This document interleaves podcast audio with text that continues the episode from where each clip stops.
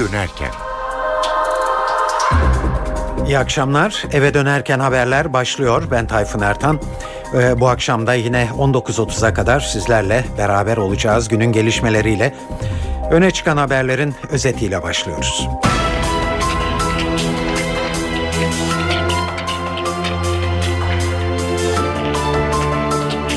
Sağlık Bakanlığı tabelalarından T C, Türkiye Cumhuriyeti ibaresinin kaldırılmasından vazgeçildi. Muhalefet tarafından vatansız olmakla suçlanan Bakan Mehmet Müezzinoğlu, tartışmalardan üzüntü duyduğunu söyledi. Akil insanlar Güneydoğu Anadolu heyeti çözüm sürecini anlatmak üzere Diyarbakır'da çalışmalarına başladı. Milli Savunma Bakanlığı'yla Türk Silahlı Kuvvetleri kadrolarında çalışan sivil memurlara sendika kurma ve sendikaya üye olma izni çıktı. Suriye'de Beşar Esad yönetimine karşı savaşan El Nusra adlı muhalif grup, El-Kaide lideri Eyman El-Zevahiri'ye bağlılığını açıkladı. Umberto Eco nasıl yazdığını İstanbul'da tanımladı. Roman, deneme ya da tarihi bir araştırma fark etmez, her şeyi bir dedektif romanı gibi yazıyorum. Ve Fenerbahçe, UEFA Avrupa Ligi'nde yarı finale adımını atmak için bugün Lazio ile Roma'da karşılaşıyor.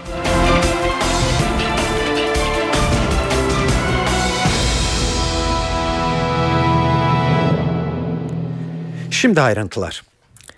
Akil insanlar Güneydoğu Anadolu heyeti teröre çözüm sürecini halka anlatmak üzere çalışmalarına bugün başladı. Heyet sabah saatlerinde Diyarbakır'da bir basın toplantısı düzenledi önce.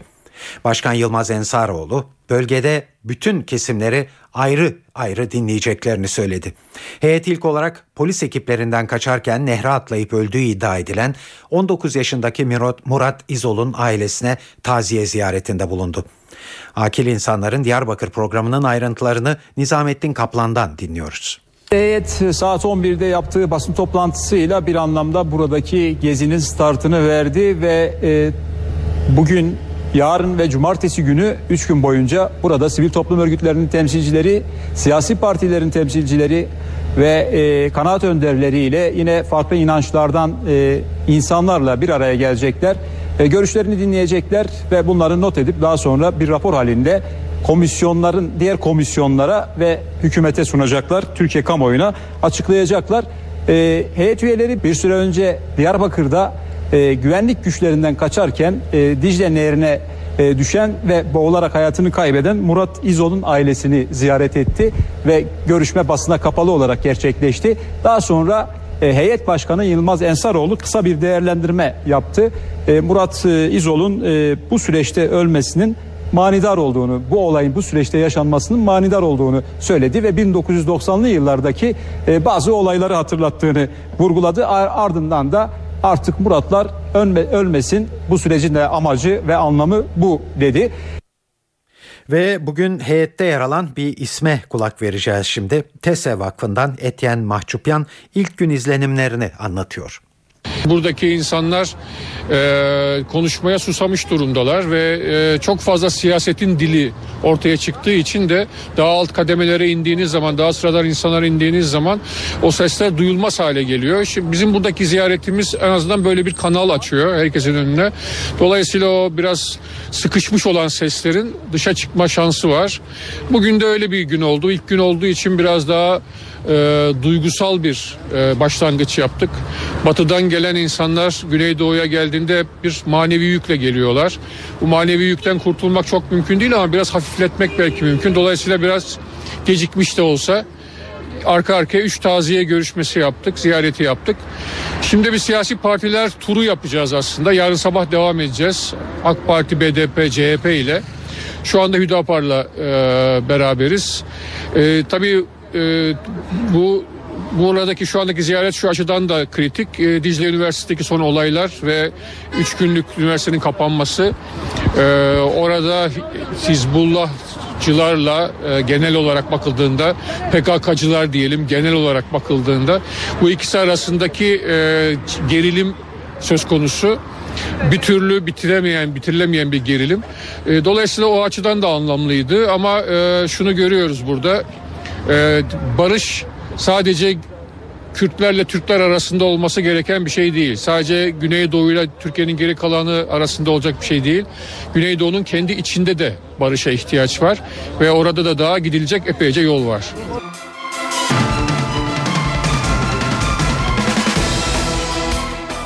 Dördüncü yargı paketinin ilk on maddesi Meclis Genel Kurulu'nda sert tartışmalar arasında kabul edildi. AK Parti'nin önergesiyle paketin sekizinci maddesinde değişiklik yapıldı.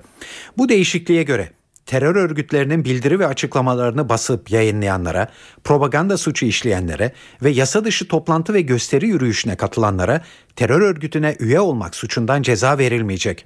Ancak işlenen suçun patlayıcı madde bulundurma, mala zarar verme, kasten yaralama gibi cebir ve şiddet içermesi halinde kişi ayrıca örgüt üyeliğinden cezalandırılabilecek.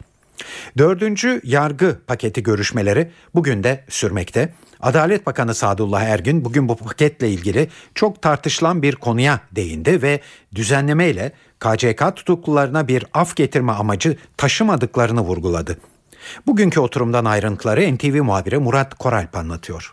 Adalet Bakanı Sadullah Ergin dördüncü yargı paketiyle K C K davasından yargılananların serbest kalacağına ilişkin iddiaları bir kez daha yalanladı. K C K davasının bu yargı paketiyle düzenlenen maddelerle hiçbir alakası olmadığını bir kez daha ifade etti Adalet Bakanı Sadullah Ergin. dördüncü yargı paketinin Meclis Genel Kurulu'ndaki mesaisinde ihaleye fesat karıştırma suçuna ilişkinde bir düzenlemeye gidildi. İhaleye fesat karıştırma suçuna öngörülen hapis cezalarında indirime gidildi. Halihazırda ihaleye fesat karıştırma suçuna beş ila on iki yıl arası hapis cezası öngörülüyor. Ancak dördüncü yargı paketi meclisteki mesaisini tamamladıktan sonra bu ceza üç ila yedi yıl arasında yeniden düzenlenecek. dördüncü yargı paketinin bugün itibariyle Meclis Genel Kurulu'nda tamamlanmasını bekliyoruz. Paketin ele alındığı dünkü oturumda C H P Bolu Milletvekili Tanju Özcan'dan dikkat çeken bir iddia geldi. Özcan, eski Genelkurmay Başkanı Yaşar Büyükanıt'ın Ergenekon davasında gizli tanık olduğunu söyledi. Özcan, dördüncü yargı paketinin genel kuruldaki görüşmeleri sırasında ortaya attığı iddianın perde arkasını bugün N T V'ye anlattı. Ergenekon'un gizli tanıklarından bir tanesinin Yaşar Büyükanıt olduğu yönündeki iddialarını tekrarladım. Sayın Başbakan'la Yaşar Büyükanıt arasında Dolmabahçe'de ikimiz arasında sır kalacak denilen konuşmada gizli tanıklık teklifi yapılmış mıdır? Hükümet aleyhine faaliyet gösterdiği iddia edilen siteleri açmış olmaktan dolayı Yaşar Büyükanıt hakkında soruşturma yürütülmüyor. Açıkça muhtara veren Yaşar Büyükanıt hakkında herhangi bir şey yok. Şuraya gelmek istiyorum. Yaşar Büyükanıt'ın hükümet tarafından özel olarak korunduğu, belli garantiler verilerek e, gizli tanıklığa davet edildiği yönünde iddialar var. Evet, Tanju Özcan'ın dile getirdiği bu iddialara hükümet adına yanıt A K P Genel Başkan Yardımcısı Hüseyin Çelik'ten geldi. Adalet Bakanı'nın bile bilmediği, tanımadığı gizli tanıkları Tanju Özcan nereden tanıyor, kendisine sormak lazım dedi. Bu zaten muhterem bunu nasıl öğrenmiş mesela, ben bilmiyorum. Adalet Bakanı'na sordum, o da bilmiyor. Zaten bilmemesi gerekiyor. Eğer bilirse, Adalet Bakanı dahil gizli tanıkları bilirse o mahkemenin gizliliğinden ve o tanığın gizli olmasından söz edemezsiniz arkadaşlar. Böyle bir iddiada bulunan kimse iddiasını ispat etmekle mükelleftir. Sağlık Bakanlığı tabelalarında T C ibaresine, yani Türkiye Cumhuriyeti ibaresinin kaldırılmasından vazgeçildi. Sağlık Bakanı Mehmet Müezzinoğlu bugün bir açıklama yaptı. Bakanlık teşkilatına tabelalara T C ibaresinin yeniden konulması için talimat verdiğini söyledi. Dün C H P ve M H P Müezzinoğlu'nun yıllarca haymatlos olarak, yani vatansız kişi olarak yaşadığını vurgulayarak bu nedenle T C ibaresine aldırmadığını ima etmişlerdi. Bakan Müezzinoğlu, Türkiye Cumhuriyeti vatandaşlığı için uzun yıllar beklemiş biri olarak tartışmalardan üzüntü duydum dedi. Bugün Türkiye'de çözüm süreci dolayısıyla konjonktürü yanlış yerlere çekmek isteyenler buradan bir e, farklı bir algı yönetmeye çalışıyorlar. Biz de buna müsaade etmeyiz. Ama birilerinin bu anlamda algısına da herhangi bir leke getirmemek adına da logomuzun altında, e, ay yıldızlı bayrağın altında, e, Sağlık Bakanlığı'nın önüne de T C ibaresini koyacağız. Önceki gün itibariyle bunun da talimatını verdik. Dolayısıyla bu anlamda bir tartışmayla kamuoyunun zihninin de meşgul edilmesini açıkçası doğru bulmuyorum. Bizde bir söz vardır, abdestinden şüphesi olmayanın namazından şüphesi olmaz diye. Ben kimliğimden, bu ülke vatandaşı olmaktan, ana vatanın bir evladı olmaktan, bunun için yaptığım fedakar e, mücadeleden hep onur duydum. Dolayısıyla bu milletin ferdi olmaktan, bu millete hizmet ediyor olmaktan da onur duyuyorum. Ama üzüldüm bu konu dolayısıyla üzüldüm. Silivri'de pazartesi günü çıkan olaylar nedeniyle ertelenen Ergenekon davasına bugün devam edildi. Geçtiğimiz duruşmada sanıklara destek için duruşmanın yapıldığı Silivri cezaevine giden binlerce kişi bariyerleri aşmak isteyince polis ve jandarma müdahale etmişti. Ergenekon davasında İlker Başbuğ, Hurşit Tolon, Tuncay Özkan, Mustafa Balbay ve Mehmet Haberal dahil altmış dört kişi için darbeye teşebbüs suçundan müebbet hapis cezası talep ediliyor. Davada bugün yaşananları Silivri'deki muhabirimiz Ergün Güven'den dinliyoruz. Ağır ceza yargılamalarında normalde mahkeme heyetinin takdirine bağlı olarak savunma öncesinde ya da herhangi bir aşamada sanıklara davanın işleyişi konusunda herhangi bir talepleri olup olmadığı konusunda söz hakkı verilir. Mahkeme heyeti bugün böyle takdir etti ve savunmalar öncesinde sanıklara tek tek söz hakkı verdi. İçeride ellinin üzerinde sanık olduğu düşünülürse ve bunların her birinin en az on dakika konuştuğu düşünülürse bugün savunmalara geçilemeyecek gibi gözüküyor. Evet, duruşma bugün pazartesi gününe oranla hayli sakin başladı. En azından o günkü katılım yoktu ve e, geçtiğimiz duruşmaya Cumhuriyet Halk Partisi'nden kırk beş milletvekili katılmıştı. Bugün on sekiz milletvekilinin katılımıyla devam ediyor ve bugünkü duruşma mahkeme başkanının bir uyarısıyla başladı. İzleyicilere yönelik bir uyarıydı bu. Pazartesi günü yaşanan olayları hatırlattı mahkeme başkanı ve izleyicilerin sessiz bir şekilde duruşmayı takip etmesi gerektiğini, aksi takdirde gereğinin yapılacağını söyledi. Uyarıda bulundu. Evet, bu duruşmaya on sekiz milletvekili katıldı demiştik. Geçtiğimiz duruşmada yaşanan olaylardan Cumhuriyet Halk Partisi milletvekilleri e, sorumlu tutulmuştu. Onların bu olayı e, hızlandırdığı ifade edilmişti. Siyasetin gündemindeydi bu tartışma. Başbakan Recep Tayyip Erdoğan Cumhuriyet Halk Partisi'ni bu konuda eleştirmişti, buraya gelen milletvekillerini. Milletvekilleri bugün duruşma arasında bir açıklama yaptılar ve bu basın açıklamasında Başbakan'ın eleştirilerine yanıt vermiş oldular. Eğer biz burada olmasaydık o gün daha büyük olaylar yaşanırdı dediler ve olayların asıl nedeni iktidar mensuplarının provokasyon amaçlı açıklamalarını duruşmadan önce yapmalı, yapmalarıydı cümlesini kullandılar. Ee, ve bir tartışma konusu da duruşma salonundaki boş yerlerdi. Milletvekilleri mahkeme heyetiyle boş yerlere insan oturtmaması açısından tartışma yaşamışlardı. Boş yerlere gazetecilerin ya da kendilerinin alınması gerektiğini söylemişlerdi. Bugün duruşma salonuna girdiğimizde bir değişiklik vardı. İzleyici bölümünde E, portatif masalı sandalyeler yerleştirilmişti. Mahkeme bu soruna böyle bir çözüm bulmuştu. Milli Savunma Bakanlığı ile Türk Silahlı Kuvvetleri kadrolarında çalışan sivil memurlara sendika kurma ve sendikaya üye olma izni çıktı. T S K'da çalışan sivil memurlar iki bin on bir tarihinde Simesen'i kurmuş, Ankara Valiliği ise sendikanın faaliyetlerinin durdurulması isteğiyle dava açmıştı. Mahkeme de bilirkişi raporuna dayanarak T S K'da çalışan sivil memurlara sendika yasağı getiren düzenlemenin iptali için Anayasa Mahkemesi'ne başvurmuştu. Kararın ayrıntılarını N T V Ankara muhabirlerinden Gökhan Gerçek anlatıyor. Türk Silahlı Kuvvetleri'nde ve Milli Savunma Bakanlığı'nda sadece asker şahıslar görev yapmıyor. elli iki binin üzerinde de sivil memur var. Ancak sendika kuramıyorlar, sendikaya üye olamıyorlar. Diğer kamu kurumlarındaki sendikal özgürlük T S K'da ve Milli Savunma Bakanlığı'nda yoktu. Yasal engel vardı.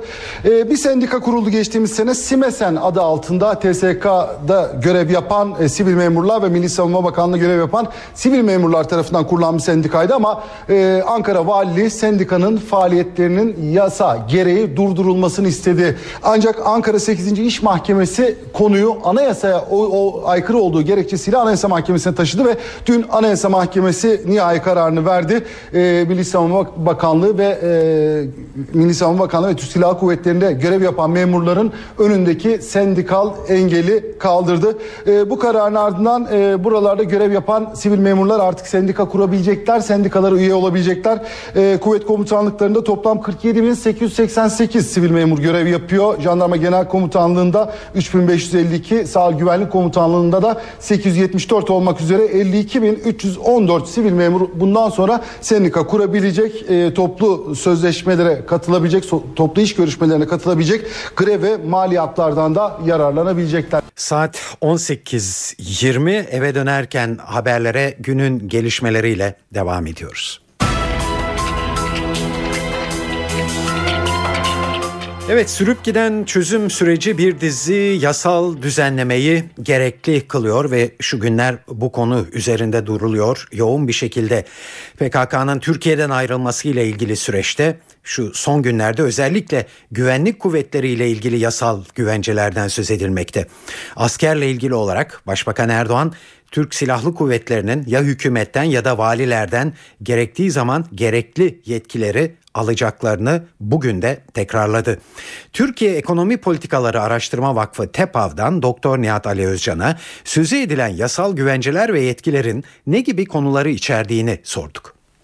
Silahlı kuvvetleri, eğer jandarmayı bir kenara koyarsanız, silahlı kuvvetlerin görevi de e, özellikle Irak sınırını, İran sınırını korumak. Bu sınırı koruma görevini anayasa ve yasadan aldığı yetkilere dayanarak yapıyor. Şimdi önümüzdeki süreçte, yani P K K'nın sınır dışına çıkması konusu tartışılmaya başlayınca, o zaman silahlı kuvvetleri bu manada jandarmayı dışarıda bırakırsanız iki önemli meselesi var çözmesi gereken. Bir tanesi, bu hareketlilik sınır dışındaysa ne yapılması isteniyor?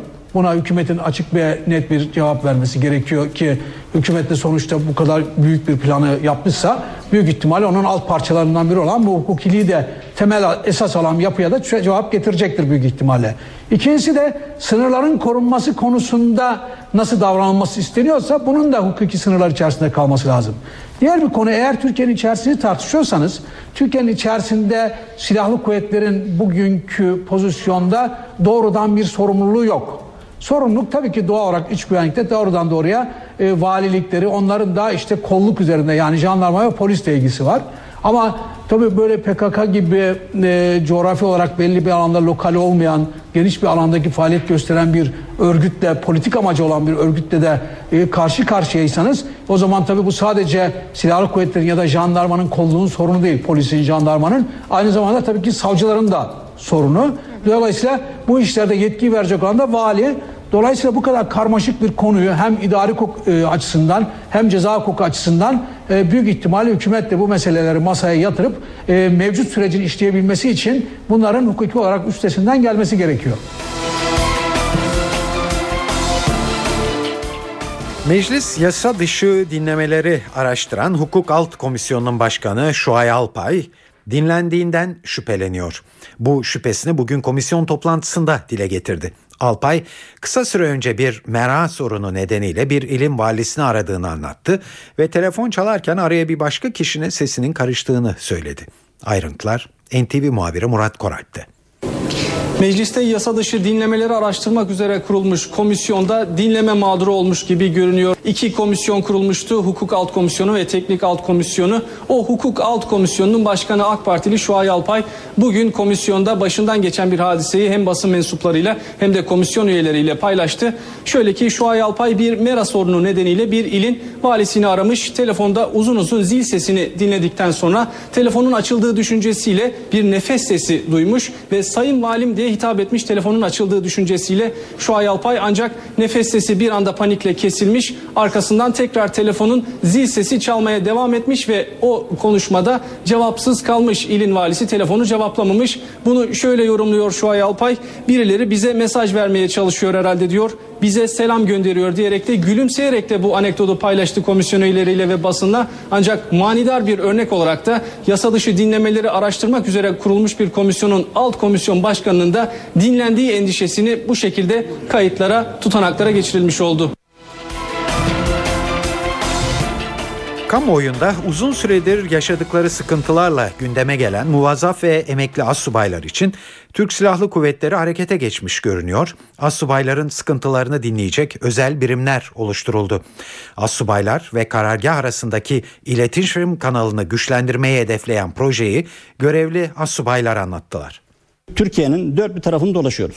Aynı zamanda e, gerek e, iletişim yani e, elektronik e, postayla gerek telefonlarla e, personelle doğrudan irtibata geçiyoruz. Sorunları tespit ediyoruz. Tartıştıktan sonra da komuta katına e, arz ediyoruz. Emekli olunduğunda e, maaşlarda e, düşen bu düşüş oranının e, bunca yıl T S K'ya hizmet ettikten sonra bu kadar paranın hak edilmediği yönünde çok görüş ve öneri geliyor. Gerek emeklilerin gerek görevdeki e, özellikle kıdemli başçavuş rütbesindeki personelin maaşının iyileştirilmesi için e, karargaha sonuna kadar e, gidilmesini, ilgilenilmesini, bu konunun çözülmesi konusunda e, çalışma yapılmasını e, emretmiştir. E, Asubay Akademisi kurulması, e, bir asubayların e, rütbe isimlerinin değiştirilmesi, astsubayların rütbelerinin e, şekil olarak değiştirilmesi, yani bu mesela sistem üzerinde, yani sistem içerisinde çiz, çizile, e, çözülebilecek konular. İstanbul'da Kemerburgaz ve Cendereyoğlu dendiğinde İstanbul'un aklına korkunç bir trafik ve özellikle hız sınırına hiç aldırmayan dev kamyonlar gelir. Şimdi İstanbul Emniyeti bu yoldaki trafik terörünün önüne geçmek için önemli bir çalışma başlatılıyor. Artık bu güzergahta radarla hız kontrolü yapılacak. N T V muhabiri Yağız Şenkal, İstanbul Trafik Denetleme Şube Komiseri Emre Şen'le yeni uygulamanın ayrıntılarını konuştu. Şube müdürlüğü olarak çeşitli projeler hazırladık. Emniyet şeridi uygulamasından başladık. Daha sonra çakar lambayla ihlal yapan araçlar. Üçüncü uygulamamızda e, kazaları azaltmak açısından önemli olan incelik trafik kazalarını. Büyük araçların karışmış olduğu kazalarda daha fazla ölüm ve yaralanma olduğunu tespit ettik. İstanbul'da da büyük araçların sıklıkla kullandığı yollara baktığımız zaman özellikle Kemerburgaz ve Cendere yolu karşımıza çıktı. Burada çünkü harfiyat döküm alanları var, e, çeşitli sanayiler var, e, araçlar bu yolu kullanma ihtiyacı hissediyorlar. Bu yolda da şunu araştırdık. Burada nerede kaza oluyor? Belirli noktalar tespit ettik yol üzerinde. Tespit ettiğimiz noktalar, daha önce biz burada radar uygulaması tabii ki yapıyorduk. Ancak şu an hem radar ekibi sayısını artırdık, hem normal ekiplerle takviye ettik, hem de motorize unsurları yol üzerine aktararak burada daha görünür ve daha etkin bir denetime başladık. Şimdi Cendere yolu ve Kemerburgaz yolu birbirinden farklı muhteviyatta yollar. Cendere yolunda hız sınırı elli kilometre hız kamyonlar için, elli altı kilometre hızın üzerine biz ceza işlemi uygulamak durumundayız. Hususi otolar için ise bu hız sınırı yetmiş, yetmiş sekiz ve üzerine ceza işlemi uygulamış oluyoruz. Kemerburgaz bildiğiniz gibi bölmüş bir yol. Orada kamyonlar için hız limiti seksen beş kilometre. doksan dört ve üzeri kilometre saat süratle hız yapanlara ceza işlemi uyguluyoruz. Araçlar için hız sınırı yüz on iken yüz yirmi bir kilometre saatin üzerinde sürat yapan araçlara ceza işlemi uyguluyoruz. Bu akşam yine futbol heyecanı var. Fenerbahçe UEFA Avrupa Ligi'nde yarı finale kalmak için bugün Lazio'yla deplasmanda Roma'da oynayacak. Roma Olimpiyat Stadı'ndaki maç Lazio'nun cezası nedeniyle seyircisiz oynanacak. İlk maçta rakibini Şükrü Saracoğlu'nda iki sıfır yenen Fenerbahçe'de teknik direktör Aykut Kocaman rahatsızlığı bulunan oyuncular nedeniyle kadro kurmakta zorlanıyor. Maç öncesi notları N T V Spor'dan Aykut Yıldırım'dan alıyoruz.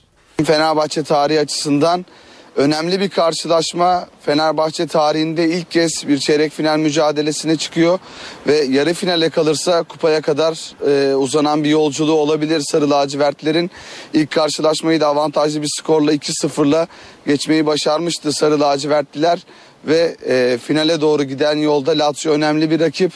Ee, ilk karşılaşmada on kişi kalmıştı İtalyan ekibi. Bugün de yine bir handikapı var. Maç saatinde tribünler Lazio'nun cezası nedeniyle boş olacak. Ee, boş tribünlere karşı oynanacak. Fenerbahçe kafilesi de dün e, yüz elli kişilik bir grupla geldi Roma'ya. yirmi kişilik bir kadro oluşturmuştu Aykut Kocaman. Fenerbahçe Başkanı Aziz Yıldırım ile birlikte bazı yöneticiler ve delegasyon bugün tribünde olacak. iki yüz yirmi kadar Fenerbahçelinin bugün tribünde olabileceğini söyleyebiliriz. Hemen kısaca bir İtalyan gazetelerine e, göz atalım. Bugünkü karşılaşmayla ilgili La Gazzetta della Sport, e, Lazio Teknik Direktörü Petkovic'in ağzından e, tur şansımız yüzde ellinin altında ancak maça hazırız demecini vermiş. Corriere dello Sport'ta ise inanmamız lazım başlığı altında Petkovic'in oyuncuları bu karşılaşmaya motive ettiği belirtilmiş. E, Roma gazetesi, Roma'nın bir yerel gazetesi Il, e, Il Messaggero ise yarı final zor ama inanıyoruz başlığı atılmış. Yine Corriere della Sera'nın e, spor sayfasında bir yorumda Lazio mucizeye inanıyor başlığı altında bir maç yazısı var. E, daha sonra taraftarların e, buradaki forumlarda neler yazdığına bakacak olursak Türkiye'de bunun bir benzerini görmüştük seyircisiz maçlarda. Lazio taraftarları e, tesislere gidecek ve Lazio takımını tesislerden e, sada kadar e, konvoyla eşlik edeceği belirtilmiş. Yine e, birkaç forumda da e, belediye başkanına e, maç saatinde Roma'da çeşitli yerlerde e, organizasyon yapıp dev ekranlar kurulması e, yönünde isteklerini belirtmişler. UEFA Avrupa Ligi çeyrek final rövanş maçında Lazio ile karşılaşacak Fenerbahçe'de Aykut Kocaman kendilerini zor bir maçın beklediğini söyledi. Basın toplantısında E, Galatasaray'ın Real Madrid'i üç iki yenmesini örnek gösterdi ve ilk maçtaki iki sıfırın yeterli olamayabileceğine dikkat çekti. İlk maçı istediğimiz gibi bitirdiğimizi söyleyebilirim. Ancak çok net bir şekilde şunu ifade etmek gerekiyor ki çok çok zor olacak. Nedenleriyle ilgili birkaç bir şey söylemek gerekirse, en azından Galatasaray'ın oynadığı maç bunu gösterdi. üç sıfırlık galibiyet bile Real Madrid gibi bir takıma yetmeyebiliyordu.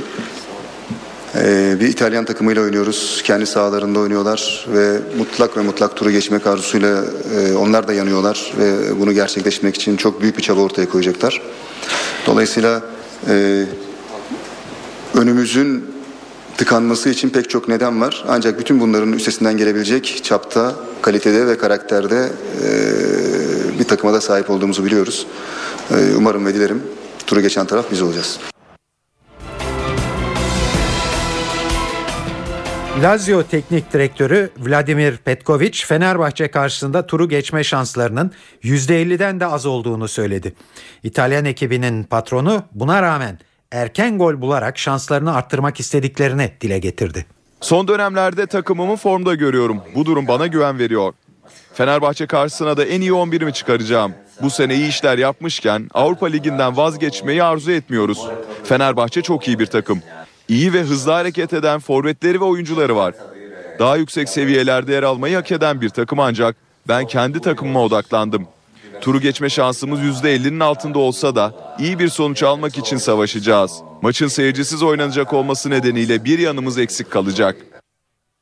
Evet, bu haberin sonunda bir de hatırlatma yapalım. Saat yirmi iki sıfır beşte başlıyor karşılaşma. Star T V'den izleyebilirsiniz. Tabii yoldaysanız arabanızda N T V Radyo'dan da naklen dinleyebilirsiniz.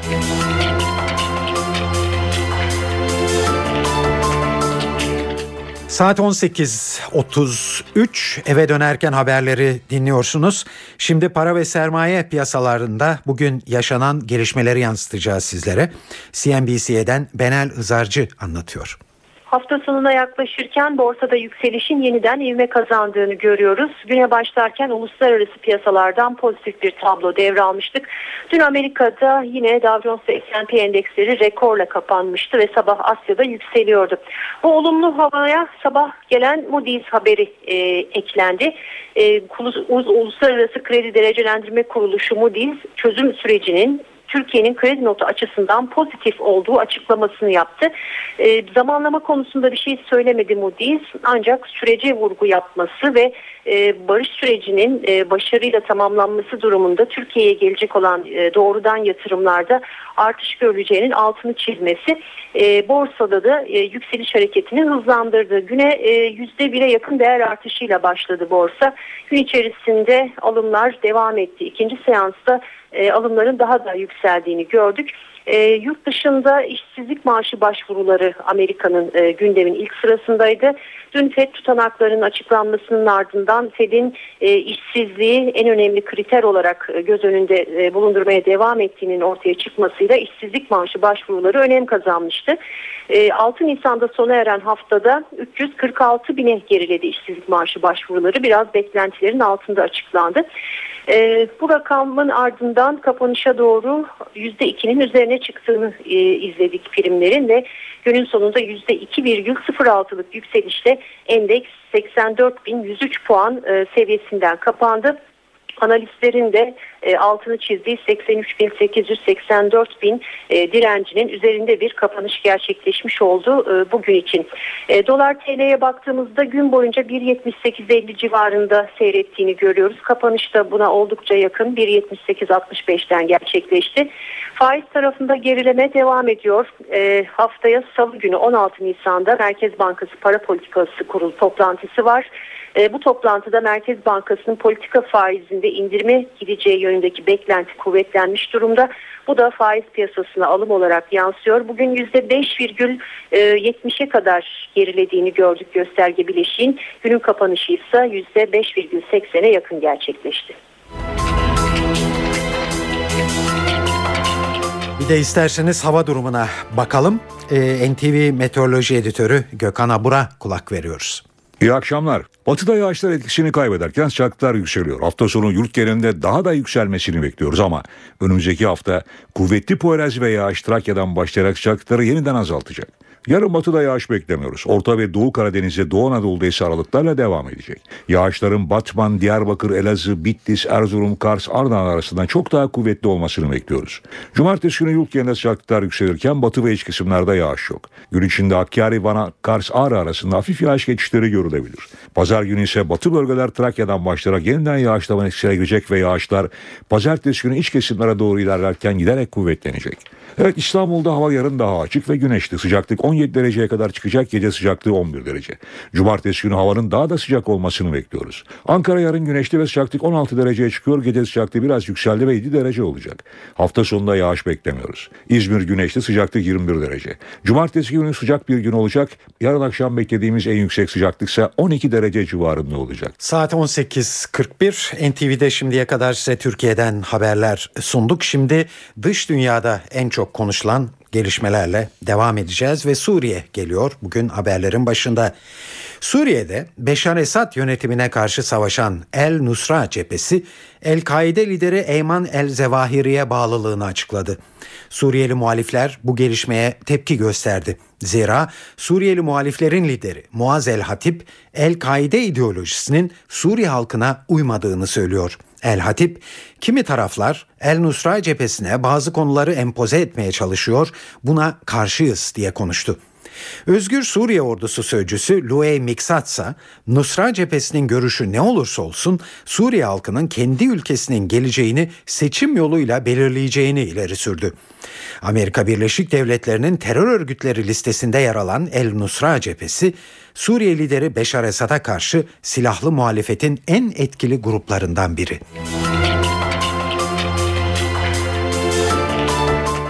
Zengin Ülkeler Kulübü olarak bilinen G sekiz zirvesi Londra'da toplandı. Kore Yarımadası'ndaki kriz, Suriye'deki iç savaş ve İran gündemin kritik maddeleri arasında. Şimdi zirvenin yapıldığı Londra'ya gideceğiz ve zirvede konuşulanları B B C Türkçe servisinden Burçak Belli'den alacağız.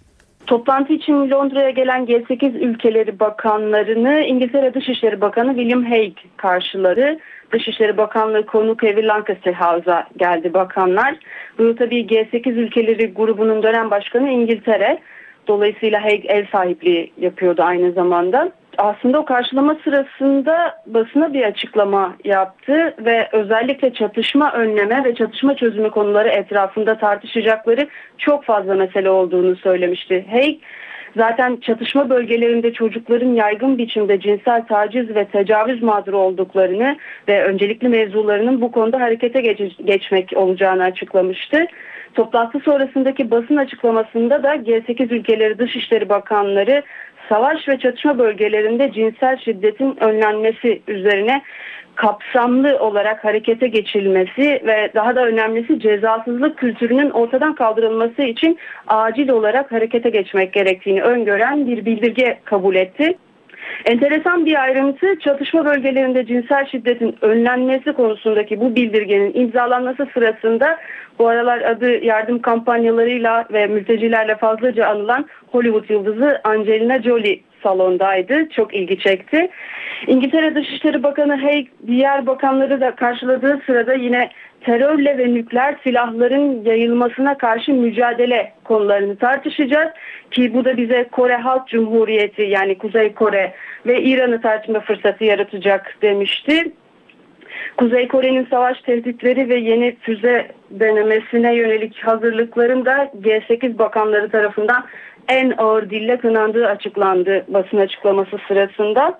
Kuzey Kore'nin nükleer silah geliştirme programını hala devam ettiriyor olmasının ve tabii füze sisteminin uluslararası barışı ve güvenliği tehdit ettiği açıklamalar, açıklamalarda yer alan önemli ayrıntılardandı.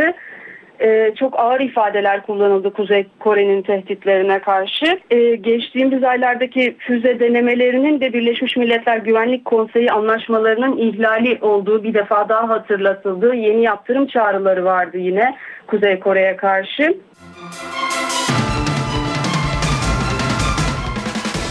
Kıbrıs Rum kesimi ekonomik krizden kurtulma çabasının parçası olarak altın rezervlerinin büyük bir kısmını satıyor. Avrupa Komisyonu'ndan yapılan açıklamada bunun dört yüz milyon euro tutacağı e, belirtiliyor. Dünya Altın Konseyi'ne göre Mart ayı itibariyle Kıbrıs hazinesindeki altın külçe rezervleri on dört ton civarında. Avrupa Komisyonu'nun sözünü ettiği dört yüz milyon euro on ton altına karşılık gelmekte. Kıbrıs'ın altın satışı Fransa'nın iki bin dokuz yılında on yedi virgül beş tonluk altın satışından bu yana Euro bölgesinde yapılacak en büyük satış olacak. Altın satışı Kıbrıs Rum kesiminin on milyar euro kredi sağlayabilmek için bir bankasını kapatmaya zorlanmasından sonraki yeni adım. Kıbrıs ekonomisi bütün bu önlemlere ve kurtarma paketine rağmen bu yıl yaklaşık yüzde dokuz oranında daralacak. Euro bölgesindeki diğer bazı ülkelerin altın rezervlerine baktığımızda Portekiz'in on beş milyar euro değerinde üç yüz seksen iki ton, İspanya'nın on bir milyar euro değerinde iki yüz seksen ton ve İtalya'nın doksan beş milyar euro değerinde iki bin beş yüz ton altına sahip olduğunu görüyoruz.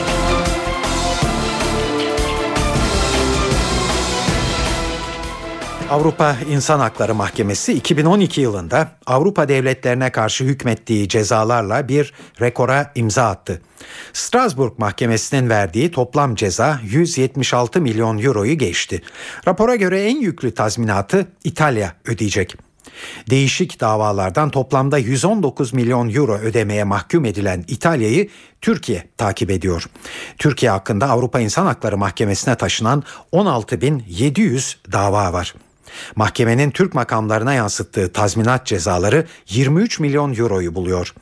Rusya Federasyonu, Arnavutluk, Ukrayna ve Yunanistan da listenin yine ilk sıralarında yer alan ülkeler.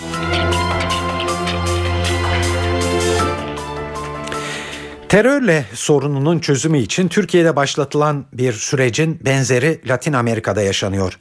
Kolombiya şimdiye kadarki en büyük barış yürüyüşüne sahne oldu. Başkent Bogota'da yürüyen on binlerce kişi geçen Kasım ayında Marksist Farc örgütüyle yeniden başlatılan müzakere sürecine destek verdi. Yürüyüşe katılan Cumhurbaşkanı Juan Manuel Santos da iç savaşta ayağını kaybeden eski bir askerin tekerlekli sandalyesini itti. Başkentin yanı sıra Kolombiya'nın diğer kentlerinde de benzer yürüyüşler yapılacak. Bugün ulus yaralara ve büyük acılara neden olan şiddeti reddettiğini ortaya koyuyor. Barış tüm medeni toplumların amacı olmalı. Bugün burada Kolombiya'daki şiddeti protesto ediyoruz. Sosyal, askeri ve siyasi tüm unsurlara barış çağrısında bulunuyoruz. Hükümetin Farc'la yeniden başlattığı müzakere sürecine karşı çıkanlar da var elbette. Kolombiya'da sürece muhalefet edenler Cumhurbaşkanı'nı müzakereleri kapalı kapılar ardında yürütmekle ve Farc'ın siyasete girmesi için zemin hazırlamakla suçluyor.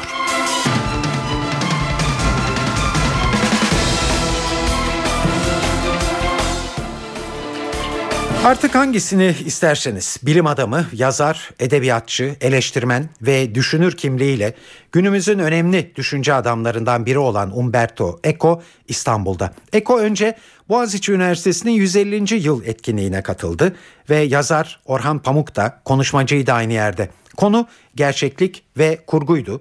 Umberto Eco şöyle diyordu. Ben dünyadaki insanların çoğunluğunun aptal olduğuna ikna olduğum için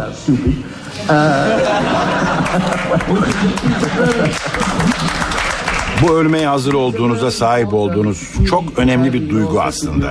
Ölmeye tam olarak hazır olduğumda insanların tamamının aptal olduğu yargısına varacağım ve şimdi ölebilirim diyeceğim. Gün geçtikçe bu yargınız güçlenir. Şu anda hayatımda olduğum yere bakarsam insanların yüzde ellisi aptaldır diyebilirim. Orhan Pamuk buluşmasından bir gün sonra Eco bu kez İtalyan Kültür Merkezi'ndeydi. Usta yazar burada N T V'nin sorularını yanıtladı. Roman, deneme ya da tarihi bir araştırma fark etmez. Her şeyi bir dedektif romanı gibi yazıyorum diyordu Eco. That every Demek istediğim şuydu. Her türlü araştırmanın ya da her türlü bilginin bir hikaye formuna sahip olması gerekir. Bir çocuğun annesine kaplan nedir diye bir soru sorduğunu farz edin. Anne kesinlikle ona kaplan kedigillerden yırtıcı bir memelidir diye yanıt vermez. Kaplan büyük, sarı, siyah çizgili bir hayvandır. Ormanda yaşar, insanları yer diye anlatmaya koyulur. Yani anne çocuğuna bir hikaye anlatır. Meyve nasıl yetişir? Önce toprağa tohum ekersin, sonra bitkiyi sularsın vesaire. Her türlü bilgi hikaye formunu alır zaten. Her hikaye dedektif romanı gibi olmaz elbette. Ama örneğin felsefi hikayeler, metafizik katil kim, kim yaptı hikayesidir. Evreni kim yaptı? Suçlu kim? Nasıl yaptı? Bu hep böyleydi aslında. Hikayenin asıl anlatı kısmı gizlenmiş olabilir bazen. Hemen göremezsiniz. Bu bir anlatıdır diyemezsiniz belki. Ama yazar bunun öyle olduğunu bilir. Son derece teorik bir şey anlattığınızda ya da sayıların alt alta yazıldığı formüllerle dolu bir kitapta bile buna bir hikaye diyemezsiniz belki. Ama sonuçta bir şey keşfetmek istersiniz. Umberto Eco'ya göre yaşadığımız internet çağında bilgi herkesin kolaylıkla ulaştığı ama doğruluğuna güvenemediği bir şeye dönüştü. Böylesi bir çağda aydının rolünü bakın nasıl tanımlıyor. The role of culture and so of those who... Kültürün rolü ya da kültürü temsil ettiği iddia edilen kişilerin, entelektüellerin rolü her zaman tektir. Filtre etmek, kültürü, her türlü bilgiyi ve bilgeliği biriktirdiğimiz bir banka gibi görüyoruz. Bu doğru değil. Kültür, neyin korunacağına, neyin atılacağına karar veren şeydir. Julius Caesar'ın katlinden sonra Caesar'ın karısı ne yapmıştır? Çoktan unuttuk. Ama Franz Schumann'ın karısının Schumann öldükten sonra ne yaptığını biliyoruz.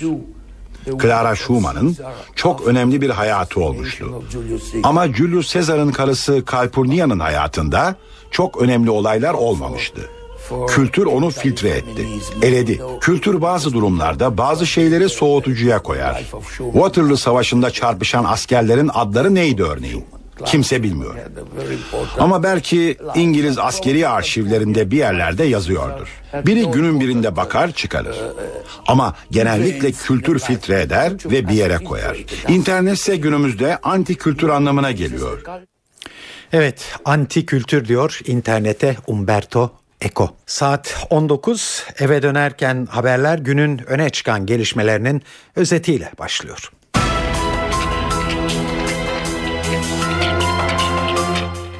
Akil İnsanlar Güneydoğu Anadolu heyeti çözüm sürecini anlatmak üzere Diyarbakır'da çalışmalarına başladı. Sağlık Bakanlığı tabelalarından T C, Türkiye Cumhuriyeti ibaresinin kaldırılmasından vazgeçildi.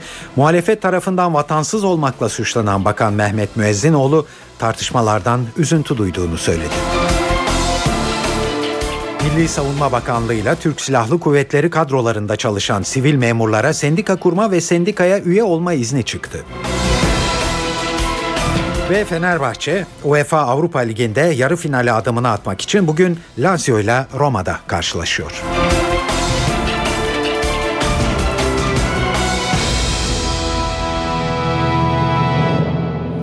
Şimdi ayrıntılar.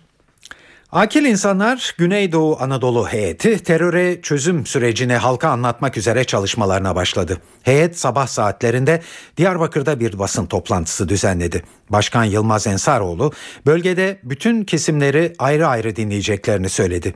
Heyet ilk olarak polis ekiplerinden kaçarken nehre atlayıp öldüğü iddia edilen on dokuz yaşındaki Murat İzol'un ailesine taziye ziyaretinde bulundu.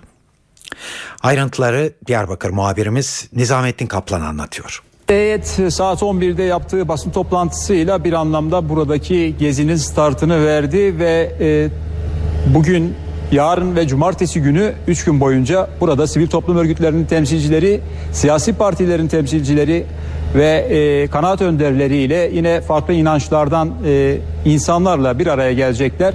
E, görüşlerini dinleyecekler ve bunları not edip daha sonra bir rapor halinde komisyonların diğer komisyonlara ve hükümete sunacaklar. Türkiye kamuoyuna açıklayacaklar.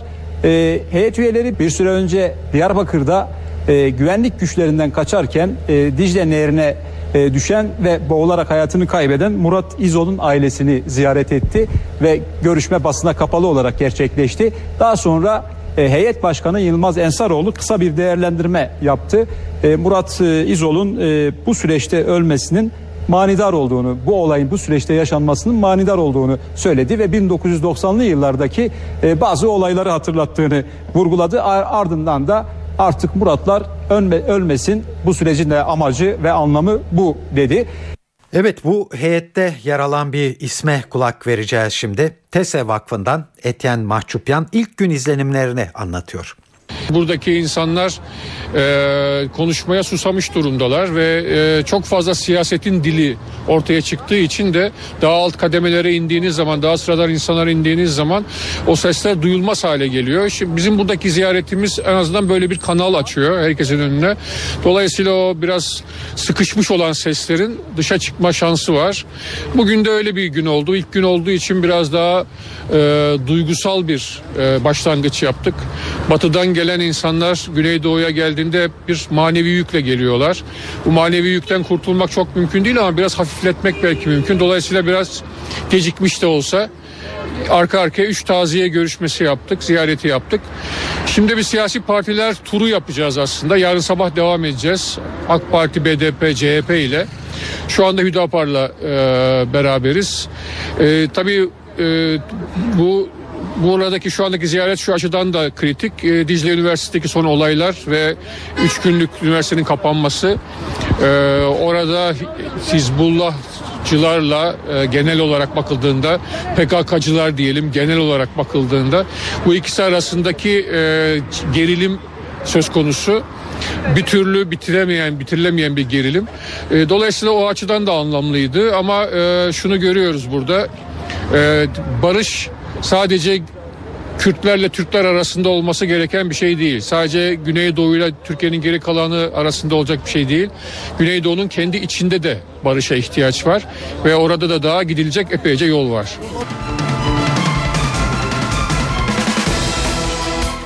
Sağlık Bakanlığı tabelalarında T C Türkiye Cumhuriyeti ibaresinin kaldırılmasından vazgeçildi. Sağlık Bakanı Mehmet Müezzinoğlu bugün bir açıklama yaptı. Bakanlık teşkilatına tabelalara T C ibaresinin yeniden konulması için talimat verdiğini söyledi. Dün C H P ve M H P Müezzinoğlu'nun yıllarca haymatlos olarak yani vatansız kişi olarak yaşadığını vurgulayarak bu nedenle T C ibaresine aldırmadığını ima etmişlerdi. Bakan Müezzinoğlu, Türkiye Cumhuriyeti vatandaşlığı için uzun yıllar beklemiş biri olarak bu tartışmalardan üzüntü duydum dedi. Bugün Türkiye'de çözüm süreci dolayısıyla konjonktürü yanlış yerlere çekmek isteyenler buradan bir e, farklı bir algı yönetmeye çalışıyorlar. Biz de buna müsaade etmeyiz. Ama birilerinin bu anlamda algısına da herhangi bir leke getirmemek adına da logomuzun altında e, ay yıldızlı bayrağın altında e, Sağlık Bakanlığı'nın önüne de T C ibaresini koyacağız. Önceki gün itibariyle bunun da talimatını verdik. Dolayısıyla bu anlamda bir tartışmayla kamuoyunun zihninin de meşgul edilmesini açıkçası doğru bulmuyorum. Bizde bir söz vardır, abdestinden şüphesi olmayanın namazından şüphesi olmaz diye. Ben kimliğimden, bu ülke vatandaşı olmaktan, ana vatanın bir evladı olmaktan, bunun için yaptığım fedakar e, mücadeleden hep onur duydum. Dolayısıyla bu milletin ferdi olmaktan, bu millete hizmet ediyor olmaktan da onur duyuyorum. Ama üzüldüm bu konu dolayısıyla üzüldüm. Silivri'de pazartesi günü çıkan olaylar nedeniyle ertelenen Ergenekon davasına bugün devam edildi. Geçtiğimiz duruşmada sanıklara destek için duruşmanın yapıldığı Silivri cezaevine giden binlerce kişi bariyerleri aşmak istemiş, polis ve jandarma müdahale etmişti. Ergenekon davasında İlker Başbuğ, Hurşit Tolon, Tuncay Özkan, Mustafa Balbay ve Mehmet Haberal dahil altmış dört kişi için darbeye teşebbüs suçundan müebbet hapis cezası talep ediliyor. Davada bugünkü gelişmeleri Silivri'deki muhabirimiz Ergun Güven anlatıyor. Ağır ceza yargılamalarında normalde mahkeme heyetinin takdirine bağlı olarak savunma öncesinde ya da herhangi bir aşamada sanıklara davanın işleyişi konusunda herhangi bir talepleri olup olmadığı konusunda söz hakkı verilir. Mahkeme heyeti bugün böyle takdir etti ve savunmalar öncesinde sanıklara tek tek söz hakkı verdi. İçeride ellinin üzerinde sanık olduğu düşünülürse ve bunların her birinin en az on dakika konuştuğu düşünülürse bugün savunmalara geçilemeyecek gibi gözüküyor. Evet, duruşma bugün pazartesi gününe oranla hayli sakin başladı. En azından o günkü katılım yoktu ve e, geçtiğimiz duruşmaya Cumhuriyet Halk Partisi'nden kırk beş milletvekili katılmıştı. Bugün on sekiz milletvekilinin katılımıyla devam ediyor ve bugünkü duruşma mahkeme başkanının bir uyarısıyla başladı. İzleyicilere yönelik bir uyarıydı bu. Pazartesi günü yaşanan olayları hatırlattı mahkeme başkanı ve izleyicilerin sessiz bir şekilde duruşmayı takip etmesi gerektiğini, aksi takdirde gereğinin yapılacağını söyledi. Uyarıda bulundu. Evet, bu duruşmaya on sekiz milletvekili katıldı demiştik. Geçtiğimiz duruşmada yaşanan olaylardan Cumhuriyet Halk Partisi milletvekilleri e, sorumlu tutulmuştu. Onların bu olayı e, hızlandırdığı ifade edilmişti. Siyasetin gündemindeydi bu tartışma. Başbakan Recep Tayyip Erdoğan Cumhuriyet Halk Partisi'ni bu konuda eleştirmişti, buraya gelen milletvekillerini. Milletvekilleri bugün duruşma arasında bir açıklama yaptılar ve bu basın açıklamasında Başbakan'ın eleştirilerine yanıt vermiş oldular. Eğer biz burada olmasaydık o gün daha büyük olaylar yaşanırdı dediler ve olayların asıl nedeni iktidar mensuplarının provokasyon amaçlı açıklamalarını duruşmadan önce yapmalı, yapmalarıydı cümlesini kullandılar. Ee, ve bir tartışma konusu da duruşma salonundaki boş yerlerdi. Milletvekilleri mahkeme heyetiyle boş yerlere insan oturtmaması açısından tartışma yaşamışlardı. Boş yerlere gazetecilerin ya da kendilerinin alınması gerektiğini söylemişlerdi. Bugün duruşma salonuna girdiğimizde bir değişiklik vardı. İzleyici bölümünde E, portatif masalı sandalyeler yerleştirilmişti. Mahkeme bu soruna böyle bir çözüm bulmuştu.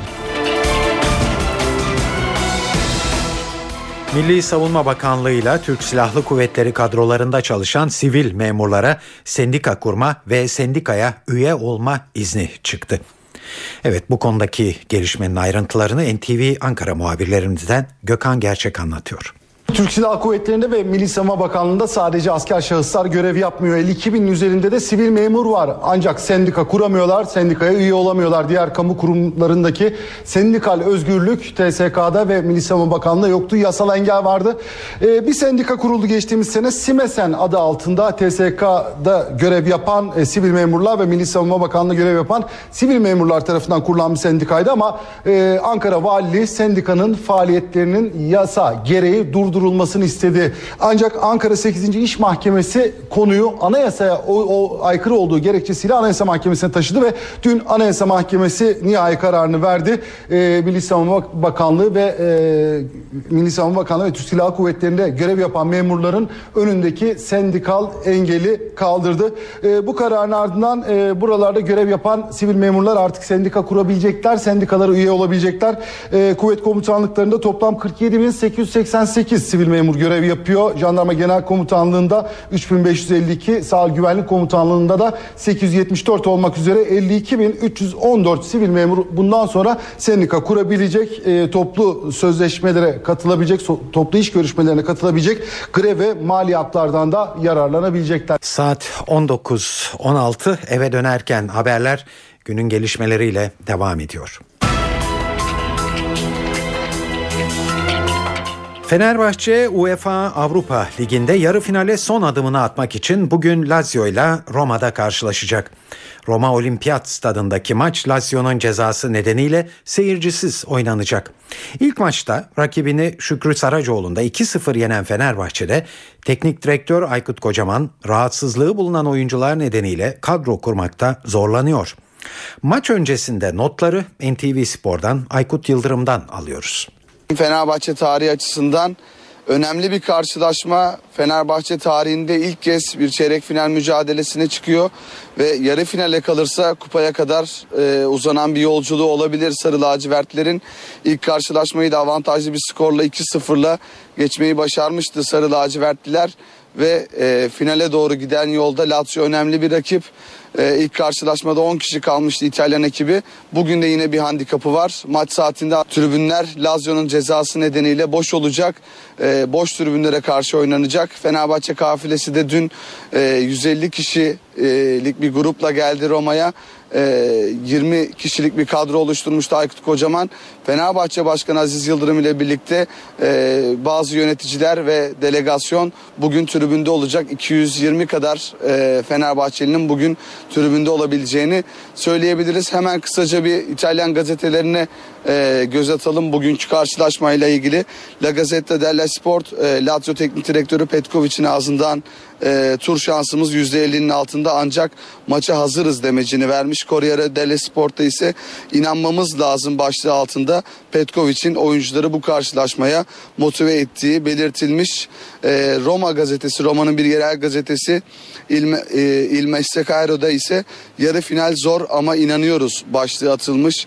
Yine Corriere della Sera'nın e, spor sayfasında bir yorumda Lazio mucizeye inanıyor başlığı altında bir maç yazısı var.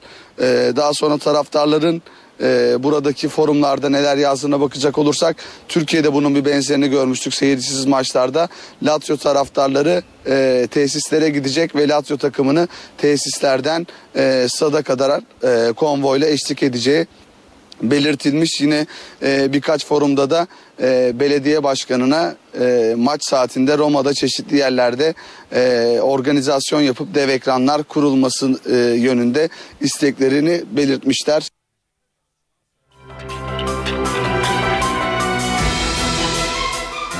UEFA Avrupa Ligi çeyrek final rövanş maçında Lazio ile karşılaşacak Fenerbahçe'de teknik direktör Aykut Kocaman kendilerini zor bir maçın beklediğini söyledi. Basın toplantısında açıklamada bulunan Kocaman, Galatasaray'ın Real Madrid'i üç iki yenmesini örnek göstererek ilk maçtaki iki sıfırın yeterli olamayabileceğine dikkat çekti. İlk maçı istediğimiz gibi bitirdiğimizi söyleyebilirim. Ancak çok net bir şekilde şunu ifade etmek gerekiyor ki Ee, çok çok zor olacak. Nedenlerine ilgili birkaç bir şey söylemek gerekirse e, en azından Galatasaray'ın oynadığı maç bunu gösterdi. üç sıfırlık galibiyet bile Real Madrid gibi bir takıma yetmeyebiliyordu. Ee, bir İtalyan takımıyla oynuyoruz. Kendi sahalarında oynuyorlar ve mutlak ve mutlak turu geçmek arzusuyla e, onlar da yanıyorlar ve bunu gerçekleştirmek için çok büyük bir çaba ortaya koyacaklar. Dolayısıyla e, önümüzün tıkanması için pek çok neden var. Ancak bütün bunların üstesinden gelebilecek çapta, kalitede ve karakterde e, bir takıma da sahip olduğumuzu biliyoruz. E, umarım ve dilerim turu geçen taraf biz olacağız. Lazio Teknik Direktörü Vladimir Petkovic, Fenerbahçe karşısında turu geçme şanslarının yüzde elliden az olduğunu söyledi. İtalyan ekibinin patronu buna rağmen erken gol bularak şanslarını arttırmak istediklerini dile getirdi. Son dönemlerde takımımı formda görüyorum. Bu durum bana güven veriyor. Fenerbahçe karşısına da en iyi on birimi çıkaracağım. Bu sene iyi işler yapmışken Avrupa Ligi'nden vazgeçmeyi arzu etmiyoruz. Fenerbahçe çok iyi bir takım. İyi ve hızlı hareket eden forvetleri ve oyuncuları var. Daha yüksek seviyelerde yer almayı hak eden bir takım ancak ben kendi takımıma odaklandım. Turu geçme şansımız yüzde ellinin altında olsa da iyi bir sonuç almak için savaşacağız. Maçın seyircisiz oynanacak olması nedeniyle bir yanımız eksik kalacak. Evet, küçük bir hatırlatma. Maç e, saat yirmi iki sıfır beşte başlıyor. Mücadeleyi Star T V'den ve N T V Radyo'dan izleyebileceksiniz. Saat on dokuz yirmi bir. Sırada kültür ve sanat faaliyetlerinden derlediğimiz haberler var.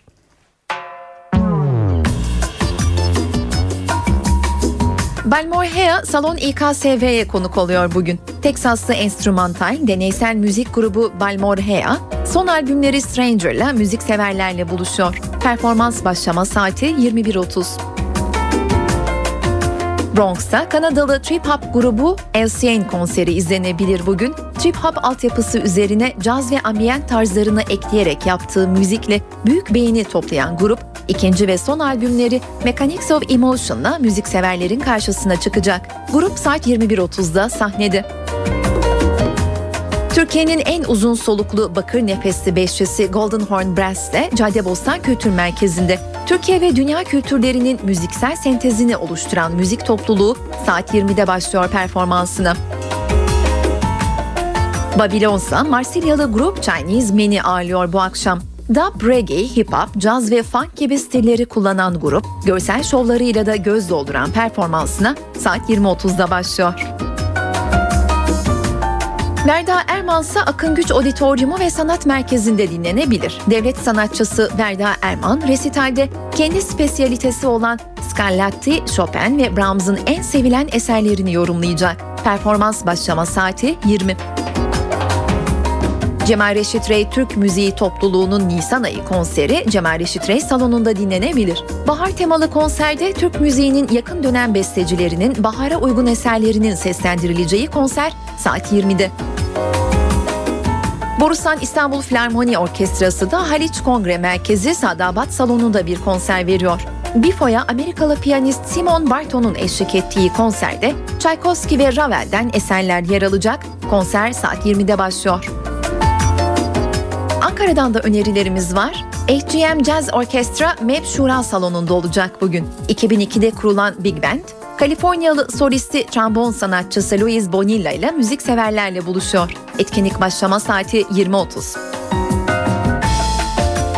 If Performance Hall'de ise Yasemin Mori konseri dinlenebilir. Mori ikinci albümü Deli Bando'dan şarkılar seslendirecek hayranları için. Konser saat yirmi ikide başlıyor.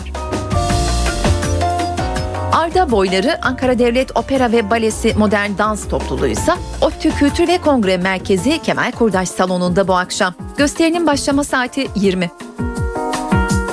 Evdeyseniz eğer bu akşam C N B C'de The Godfather adlı film var. Coppola'nın dünya sinemasının unutulmazları arasında yer alan filminde İtalyan ailenin savaştan dönmüş, yüksek öğrenim görmüş oğlu Corleone'nin masum yabancıdan amansız babaya dönüşünün hikayesi anlatılıyor. Filmin başlama saati yirmi iki.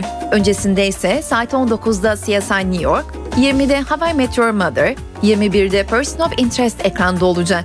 E iki'de ise saat yirmi üçte Dexter izlenebilir. Star'da da on dokuz otuzda yeni bölümüyle Popstar, yirmi üç sıfır beşte ise Lazio Fenerbahçe Avrupa Ligi çeyrek final rövanş maçı izlenebilir.